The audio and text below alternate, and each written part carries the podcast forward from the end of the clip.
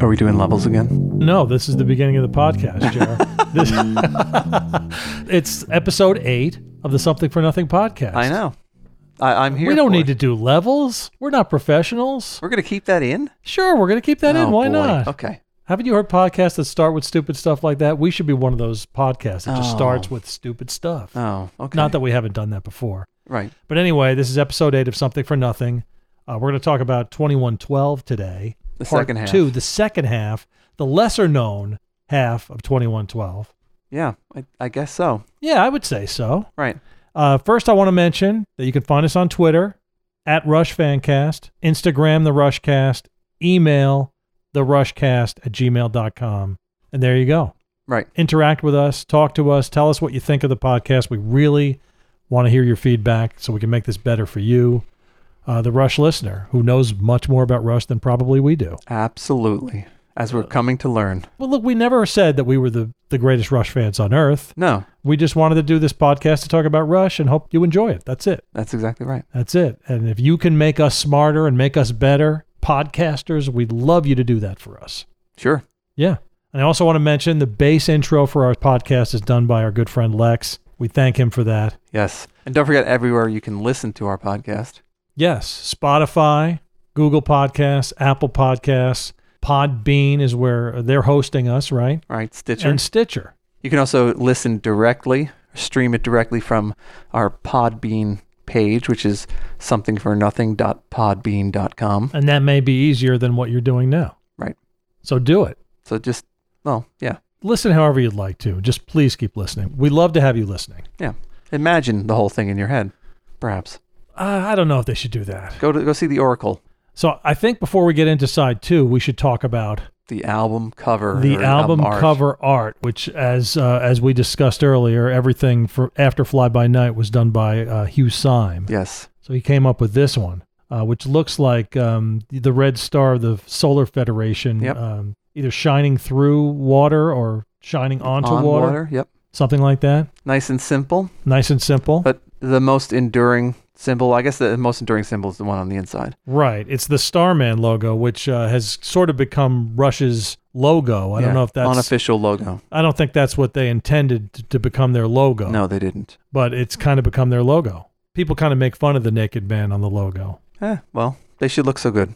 Who is that naked man on the logo? Oh, I didn't. Again, research, research. I don't know if he is a person. I- He looks Oh, you like think he's a it's just art? drawing. Yeah, I think it's just art. Maybe it's Alex, Could be. He wishes, I think. Especially now, I think he wishes. but it's a great uh, representation of what the song "2112" is about. If the star is the red star of the Soul Federation, this is the guy fighting against the star, fighting against. so this is the Federation. protagonist guy. yes. He's just like, hey, stop with the Federation stuff. And as we discussed in the previous podcast, he kills himself according to what According we, to what I think, according to what you think, he committed suicide at the end of the song, Yes. right? At the end of soliloquy. prove me wrong. Never Oh, want to yeah. prove you wrong, Jar. No, I, I want, I want to hear other people's All right, well, uh, ideas of what happens at the end of the song. I Oh, This guy. think we should ask people to email you since you're handling our email, Yep. Email me. therushcast at gmail.com. Yep. Tell us why you think or why you think Jerry's wrong about this guy Yeah, killing and himself. What happens to this guy? and what happens to him. Could anybody really definitively say that you're wrong, though? Could they? They could have a different opinion. I don't. Does it, I, I can't answer that think question. Only It's too Neil, deep. only Neil could email you and say you're wrong. Okay. Anyone else could say I th- I have a different opinion about what happened. only Neil. Only Neil could just say Jerry, you're wrong Well- because he wrote it. Neil, if you're listening, send me an email. He's probably the last person that is listening. Uh, Gotta be. Yeah. Of all the people on earth who could possibly listen, I think Neil probably would be the least likely to listen to our podcast. Don't you think? The Dalai Lama. You think he would listen before Neil? I think so. Wow. Yes. The Dalai Lama. Dalai Lama, if you're listening, please email us. Yeah. Let us know. W- Why don't we talk about the pictures inside the album sleeve? Now, if you have the uh, the remaster CD, you also have the artwork. I have the CD that I had when I bought it. Does that have the artwork? No, but it doesn't have it doesn't, have Doesn't these, ha- it doesn't have the three photos. The one It with doesn't Alex have the three photos. doesn't have the one with Alex with the hat. Another interesting fashion choice, the hat. Yeah, he didn't wear the hat in the picture that most people see on the CD you have. I think all the CDs have that picture of the three of them The three of them, with the robes on. which Again, last episode we talked about going to see the Rock and Roll Hall of Fame Yes. uh, induction ceremony, and Dave Grohl, in his induction speech, said uh, one of the funniest things. I'm going to get it wrong. This is, is the exact quote, but he said that the picture of the three of them in their kimonos on the Right. back of the album is still. Go ahead. You can still see that picture on cameltoe.com or something like that because of Alex because of Alex's Yeah, he's got a he's got some camel toe going oh on there. boy it's not a good look No.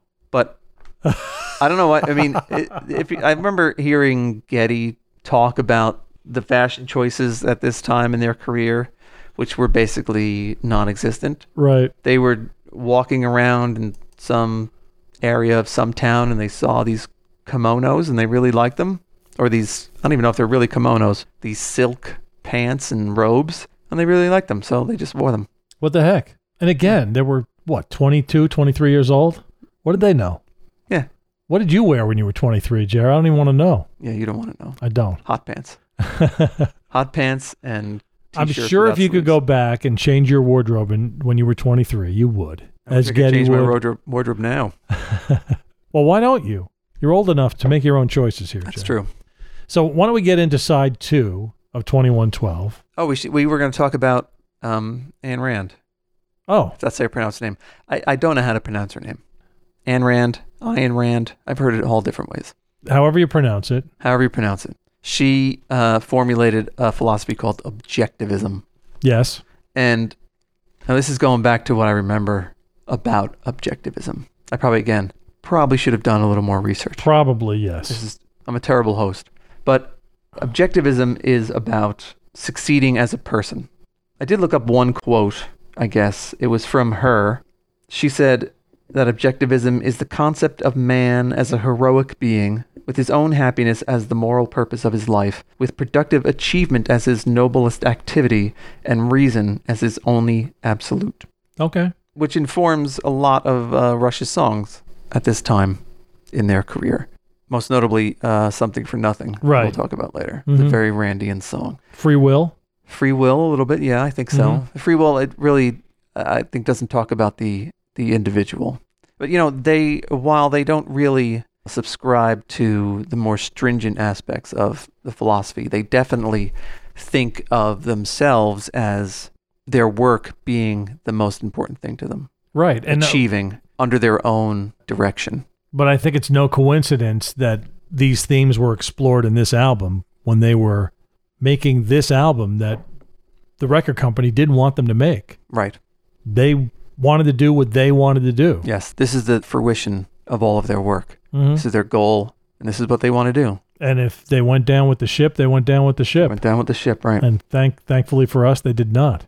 right But I, I always interpreted Anne Rand's stuff as live for yourself first and then others second. No?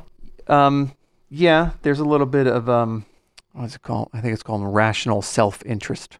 But if everybody lived for themselves, then society would break down as a whole. But but your happiness should be, if not the important thing, one of the most important things in your life is to make yourself happy before others. No, I think so. is I that mean, what she's getting at? That's what she's getting at. Right. No, I'm not saying that that's what you should believe. I'm just trying to interpret what she, what She her believes, belief is. Yeah. Yeah. I mean, again, I didn't read um, any of her other novels like Atlas Shrugged or The Fountainhead, hmm so I'm not really sure how those themes play out in those books. I don't know read if them a you- long time ago. I, I I could I could sit here and pretend I, I remember all of it, but um, Oh, they were you- good. They were good books. You should totally pretend you remember. Somebody will tell you whether or not it's Oh, I'm sure. That's why I don't want to pretend. Oh, okay. Um, but there is one uh, thing I found a quote about what objectivism is really about. It's called objectivism because it's about what reality is, absent what we think it is. And we talked earlier about in a different podcast, and Hold Your Fire podcast, I think, hmm about capital T truth versus lowercase t truth Right. and this is kind of the, the uppercase T truth. The one quote or, or description I said is of objective reality. Now, knowledge and values exist to be discovered by one's mind and are not created by one's thoughts. Hmm. Interesting. It is interesting. But I don't know. Uh, you know, with most philosophies, they break down upon application in your daily life. So even though it's one thing to say, you know, live for yourself, there's no one else more worth living for. It's true, but if you only lived for yourself, you'd probably be alone because nobody would, could stand to be around you. Yeah, I, but I, I think I think Neil's interpretation of it, and so and we're getting into something for nothing before we're talking about it. But I don't think he meant it in the strictest sense. But I think uh, maybe a lot of people don't think about themselves at all. They're always thinking about others and Yes. never themselves. Right. Well, that would be the the the song 2112. Right. Well, they're forced to think of others before themselves. You know, there is a something to be said for living only for other people. That is also detrimental to yourself. It's Yeah. a, it's a, like everything else in life. It's a balance. Yeah, it's a balance. You got to do. You got Gotta to do, do what's- both. You got to do what's right for you and also what's right for the people around you. Sometimes those clash. hmm But you And- can't focus all on one or all on the other. Right. Can't all be about you, Jer. No, even though it is most times. But it also can't all be about everybody else and Right. not about you. Yes. Can't forget about yourself. Right. Remember that, everyone, when Yeah. you're around me. um, but I think for Rush, they don't really uh, adhere to the, I guess, the political uh, fallout from that kind of thought. They're really talking artistically. Right. In Rush's case, musically, they should absolutely Absolutely. live for themselves. Yep. Musically. hmm And that's You what know- they do. Absolutely. And that's what they've done. It's what they've always done. And they're the success story of this type of philosophy.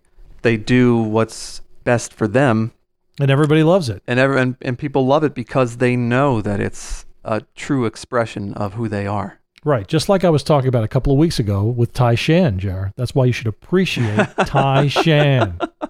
And the other thing I wanted to mention is we got a lot of feedback. I forget what I, I was interacting with some of our, our Twitter followers, and people love Tai Shan, Jar. They Sure. love it Okay. more than you and I do. It's a lot Well, more than you do. Yeah. It'd be hard pressed to find someone who likes it less than I do. Getty may like it less than you do. Well, we'll we'll have to chat about that one day. One day. We keep bringing that up. we got to we got to make the call to Getty first I, before I, he's you going know, to come I on. the- believe if you say if you say something to the universe, it's going to listen to you. This is why every morning I say, "I hope I find a million dollars on the front s- front step this morning." So far, it hasn't happened. Doesn't happen. Let's move on to the first song on side two of 2112, A Passage to A Bangkok. passage to Bangkok. Sweet Jamaican bright dreams, a golden Acapulco nights, then Morocco on the east. Light by morning light, we're on the train to Bangkok aboard the Thailand Express. We'll hit the stops along the way. We only stop on the best. It's a pretty straightforward song yeah, about drugs. about getting high, about taking uh, a weed holiday, about being a narcotic tourist. So do you think um, Russia's visit, they, they must have visited Bangkok, I would imagine. who knows? It's just a it's just a, a laundry list of places where you can go get, to buy some good weed. I think, right? yeah, that's I mean, what that's it really is. what- what it is. It's a don't get me wrong, it is a great song, and even though it it, it might sound like you know like a, a throwaway song, like I think I'm going bald or something like that. It's I don't not. think it is. no, No, it's totally not. It is No. a great Great. great song, except Uh, you're going to bring this up I'm again. going to bring this up again. That yeah. You There don't like actually- that? I found out that there's actually a term for that, A term for what? for that little series of notes. It's called the Oriental Riff. So they threw an Oriental riff in They there. threw ori- it's an Oriental song, Jer. Yeah. Is that well, uh, wrong to say? It's it's a song about the Orient. How about It's that? a Is song that about better? the Orient, except they mentioned Jamaica, which is the one, I think the one lyric in there which kind of veers off to a different Thank part of- God they didn't throw any Jamaican music in yeah, there. really, some kettle drums maybe. Um, yeah, I mean, it's a, it's just again shorthand for this is an exotic song, and you know it that Oriental. I don't have a problem with that. I really don't. It never struck me that way. I didn't take it as this is just stereotypical Oriental music, you know? Maybe back in the 70s it wasn't considered that, but it definitely is considered that now. I mean, you know, it the same the riff that riff is also in I think I'm turning Japanese. The um, vapors. the vapor song. Right. I mean, it's in a bunch of songs, but it's uh, usually used to be like, "Oh, here come uh, you know, here comes some foreigner to Right. town." You know what I mean? Thank God we're not discussing what the song Turning Japanese is about, Jared. I know. We should not discuss that. Yeah. Well, now I want to. Off air, you're gonna have to tell me what you think the song is about. Do you know what the song is about? I think I do, but we're going to discuss it off the podcast. How about that? Uh, so Alex said something interesting. This is something I found about a passage of Bangkok. Alex said the song was influenced by Kashmir, Led Zeppelin's Kashmir. Oh, it's Kashmir also a, a drug song? Yeah, I thought that was interesting. Kashmir being the disputed territory between It's in uh, India, is it yeah not? between India and Pakistan. Perhaps Maybe that's you where would know all, more than me. all the good poppies are grown, perhaps. And uh, the title, according to what I read, was a play on the E.M. Forster novel, A Passage to India. Okay. So it very well could have been. And uh, I Neil was have probably never- stoned when he came up with it. So who knows? I've never heard of that. I've never heard of it either, but, you know, Neil probably read it because Right. he's read everything. So there you go. I did also read a quote from Alex saying that they were smoking a lot of marijuana when they were recording this album. Well, clearly and thankfully. Thankfully, Yeah. I mean, it, it, it definitely helped. I think so. Yeah. So this song, a litany of places to go and get stoned. Um, guitar solo, amazing. Yeah.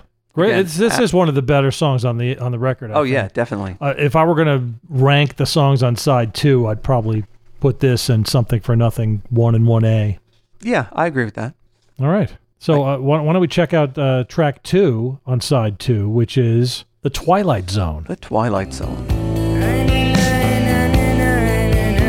You have entered the twilight zone. Beyond this world, strange things are known. Use the key and lock the door. See what your fate might have in store. Come And explore Rush again discussing The Twilight Zone in a song, and they named the song The Twilight Zone this time. Yeah, they love the Twilight Zone, They loved The Twilight Zone. which I don't disagree with. The Twilight Zone is one of the best TV shows ever. Yeah, I don't know if I'd write a song about it though. I don't know if I love. I don't know if I love the Twilight Zone that much that I'd write a song about it. Well, I guess if you're smoking a lot of marijuana, so I read so I read something interesting that uh, the Twilight Zone was the last song that was written for the album. yes, but it was the first single. that is strange. Yeah, I mean, I would think something for nothing would be the single. You would think. I can't even believe they released singles from this album, considering that the the most important song on the album is Twenty One Well, Twelve. maybe. Well, here's the thing: who decided what the single was, Jer? yeah, who knows? The record company. you think so? Oh, sure, absolutely. That Rush didn't get to decide what the singles were. On Signals, New World Man, they wrote that song just. That was the last song written for the album. They wrote it because they had to fit it in Yeah, they needed like three they, minutes. They on- needed three minutes and forty-seven seconds, and that's exactly how long they made the song. And it was chosen as the first single on the record. yeah, it's a great song though. It is a great song. I'm just saying they didn't pick it. They just decided let's throw this song in there. You want another song? Here it is. They didn't pick that song to be the single. I don't think they picked this one either. Interesting. Yeah. So the interesting thing I wish I had done, talk about doing research for the show. Each verse was based on a different episode of The Twilight Zone. Yep. Each of which I don't recall seeing. I mean, I watched a lot of The Twilight Zone when I was a kid. Oh, I, I looked it up too. I remember both of them. Oh, do you? Yep. The first one was Will the Real Martian Please Stand Up? Mm-hmm. And what what's that episode about? Um, it's about s- some like troopers, state troopers or whatever, who come into like a rundown diner because they get re- they had reports of a UFO that crashed, and they followed the tracks from the UFO to the diner. And when they get Okay. there, the, there's a whole busload of people. There's a bus that can't go over the bridge because it's snowing out or something like that. And so there were only s- six people on the bus, but there are seven people in the diner. Oh, So one of them has to be the The Martian. the, the Martian. Huh. So, you know, it's one of those typical paranoia type Twilight Zone episodes. Huh. But the thing about the three eyes, what's it right. say? It, What- says uh, it says take it off. He's got three eyes. Beneath Yeah. his hat, the strangeness lies. Take it off. He's got three eyes. yeah, so the twist at the end of the episode is there's a phone call from the bus company or the state troopers or whatever to the diner, and they say, "Oh, the bridge is ice free, uh, so you can drive over it now."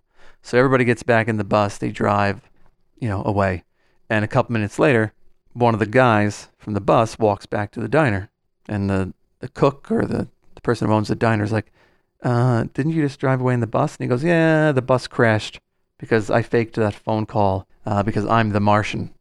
And he has three arms. He like opens his coat and he's got three arms. And he says that the you know the Martians are coming to invade the Earth, and I'm the scout, right? Just just to like lay groundwork or whatever. And the guy behind the counter has one of those paper hats on, you know, because he's the cook or whatever. Right. And he says, Well, that's not going to be happening because I'm from Venus and we're intercepting the Martian crafts right now because we are going to invade Earth. And he lifts up his hat and he has three eyes. And, Oh, this, and the show ends. wow.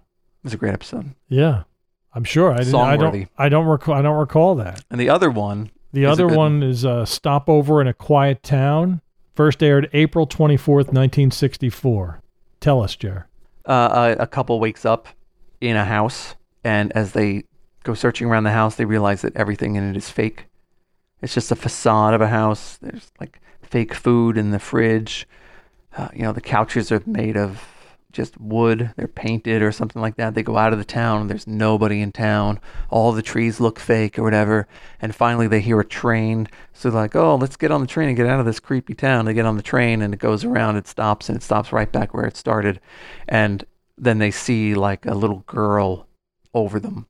And it turns out that the little girl is from another planet and her father brought home two pets from Earth. Hmm, And those are the two people. interesting. That's another theme of the Twilight Zone. Lots of times people just get picked up from where they are and dropped off to some strange place, and the whole episode is them trying to figure out where they are. no wonder people in the 60s were so scared. What a crazy! wasn't it the? What a crazy show! It really it didn't start in the fifties. Yeah, I think so. Yeah.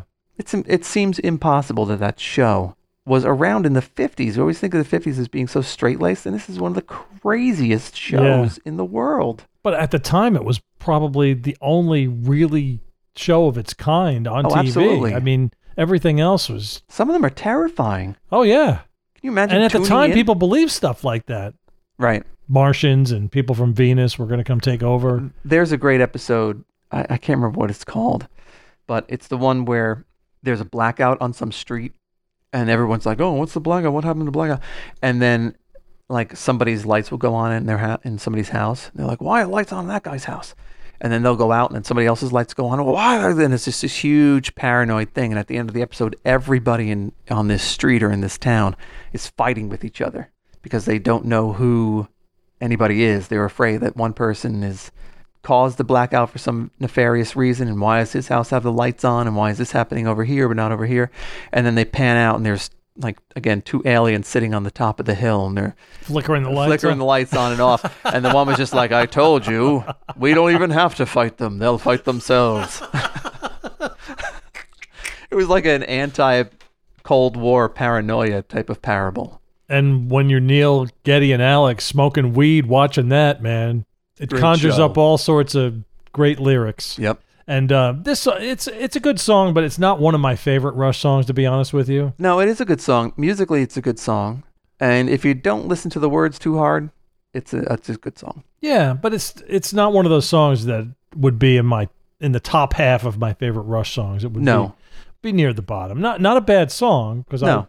most Rush songs I appreciate. I think if we were at a concert and they played this, you wouldn't be like, oh, great, they're playing the Twilight right, Zone. Right. I've never heard I'd be this song. surprised. I would be glad they played it because I've never heard them do it. But um, I have to check to see how, how many times you think they played the Twilight Zone in concert, Jar.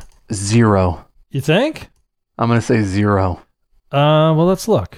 Eight times. Eight times. Eight. They See? played it eight times, probably on this tour, the 2112 tour, I would think. Yeah, maybe.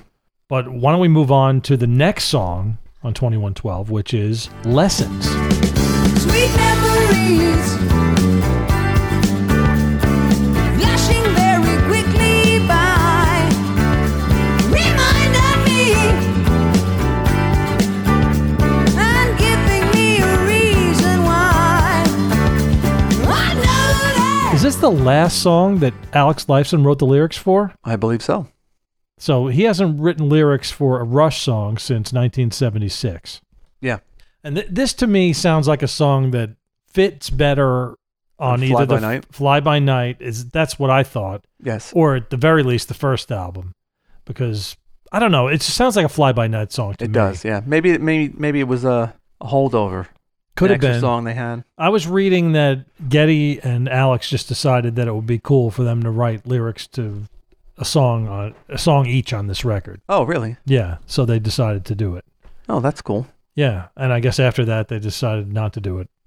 But uh, yeah, this sound this sounds to me like you know just a very happy fly by night kind of you know we're on tour. Yeah, Yeah. I don't. I I didn't really. I don't really take it that way. Okay, It's a, not that it's not a, a happy little song. While it sounds happy, when I was listening to it and reading the lyrics along with it, I wrote down, "This is a big middle finger to the doubters." really? Yeah, because he says in the lyrics, you know, uh, sweet memories flashing very quickly by, reminding me, giving me a reason why. I know that my goal is more than a thought, and I'll be there. Will I teach what I've been taught? So it again, it, it's a it's a song about their creative process and sticking to their guns. Okay, And then later on, he says, "Sweet memories. I never thought it would be like this, reminding me just how close I came to missing." Mhm. which seems to me like it might be a comment on trying to appease other people outside of the band. right. I mean, they came that close to capitulating to whatever pressures they were feeling, and they didn't. Okay, now they're yeah, that makes succeeding. sense. This fits in with the whole theme of the Theme- record. Fits in the, with the theme of the record, right? Absolutely, and I like this song. Yeah. It says, "I know that this is the way for me to go. You'll be there when you know what I know." And I know.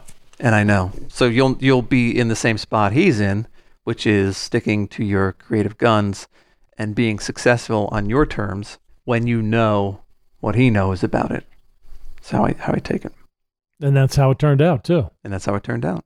And interestingly, um, this song and the following song, Tears, they never played live. Not even once.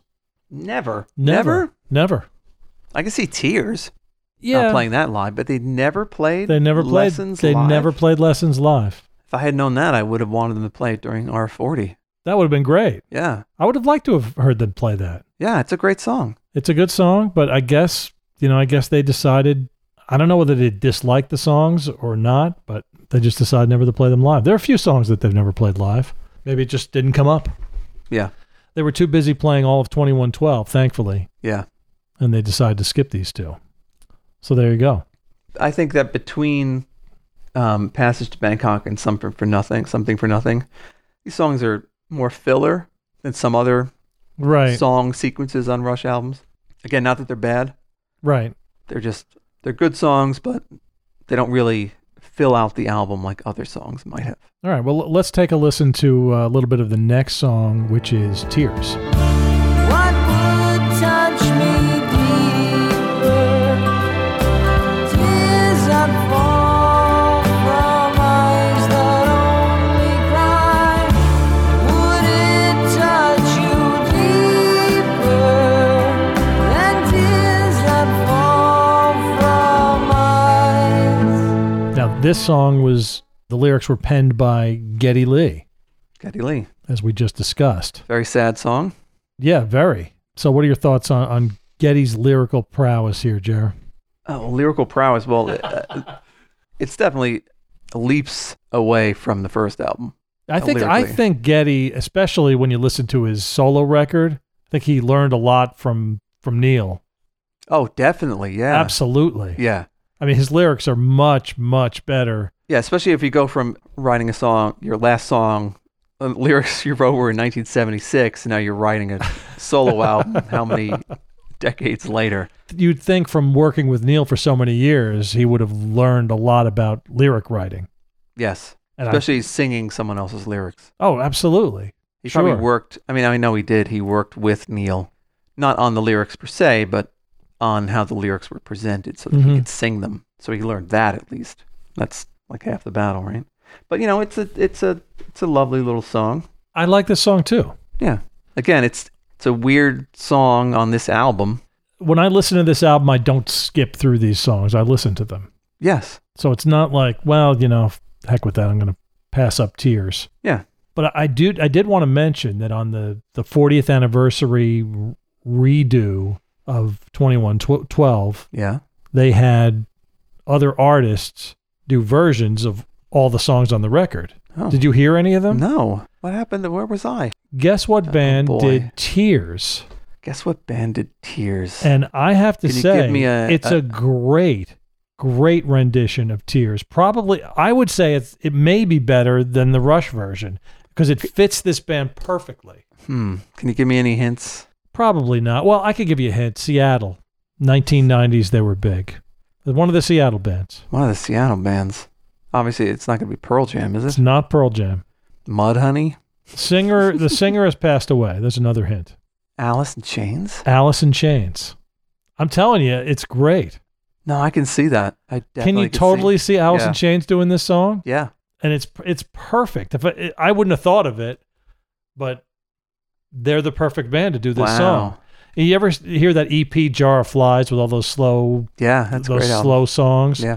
It sounds like it would fit right in that album. Wow, it's interesting. Yeah. How did that escape me? I don't know. I, I thought I sent it to you when I heard it. I could have sworn I did. Hmm. Maybe. You know what? I'll, I'll throw it into the podcast. I'll I'll throw it in here. Oh, nice. Let, let's play a little bit of that Okay. just so our listeners can can hear it. What would touch me deeper?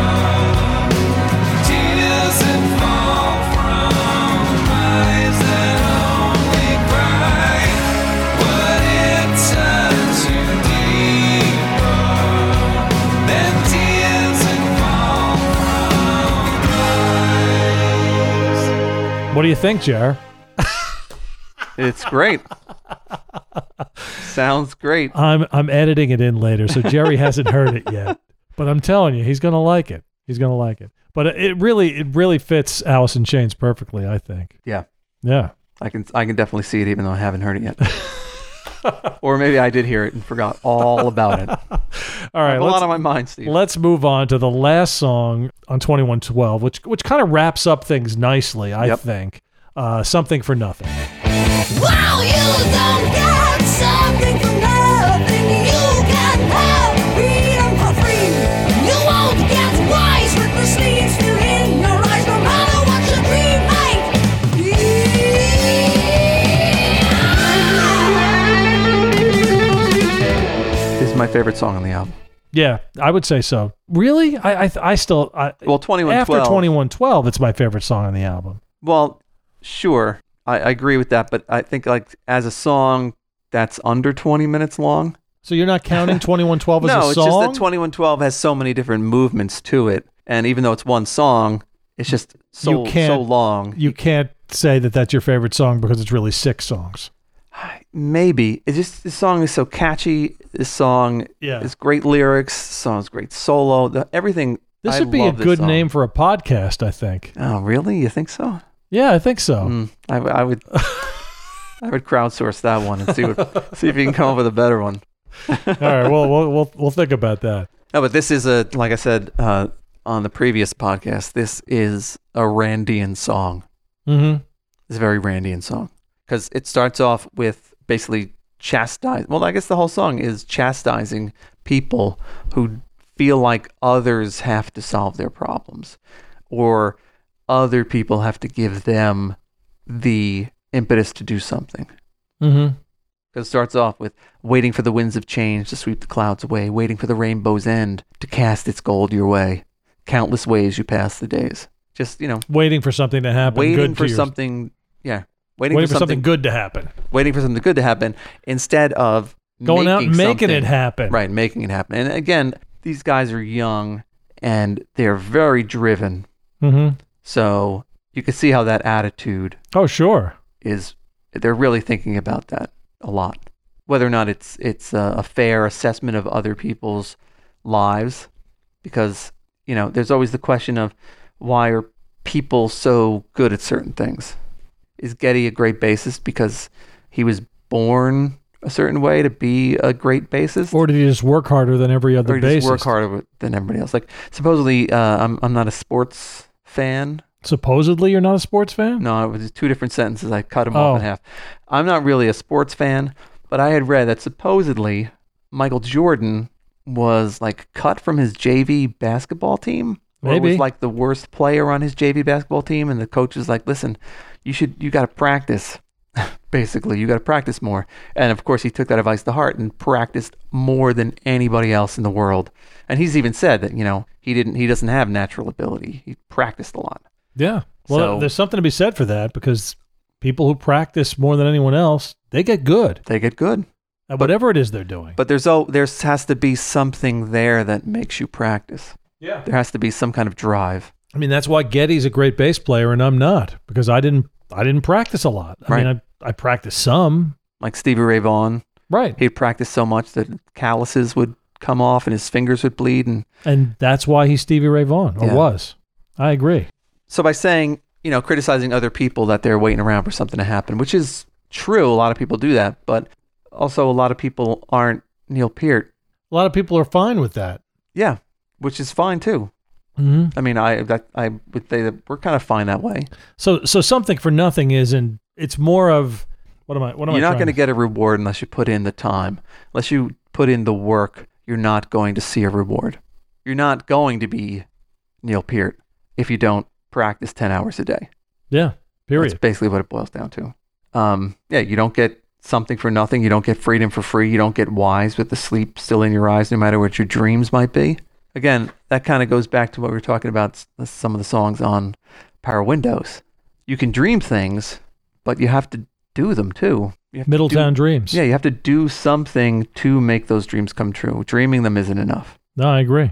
Or You don't get freedom for free. Again, you have to fight for things that you want. According to uh, Neil's book, Traveling Music, which uh, I did not read all of, I don't think. Neil uh, saw some graffiti at the Shrine Auditorium in Los Angeles before a show, and on the wall it said, "Freedom isn't for free," and that's where he Interesting. he got the inspiration to write this song. Wow. Yeah, so interesting. Yeah.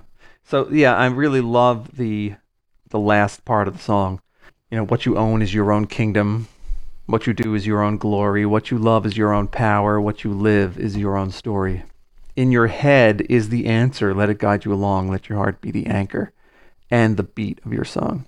It's great. Yeah, that's that's their musical philosophy. and it really is the uh, philosophy of this this whole record and this whole time of their lives. Yeah.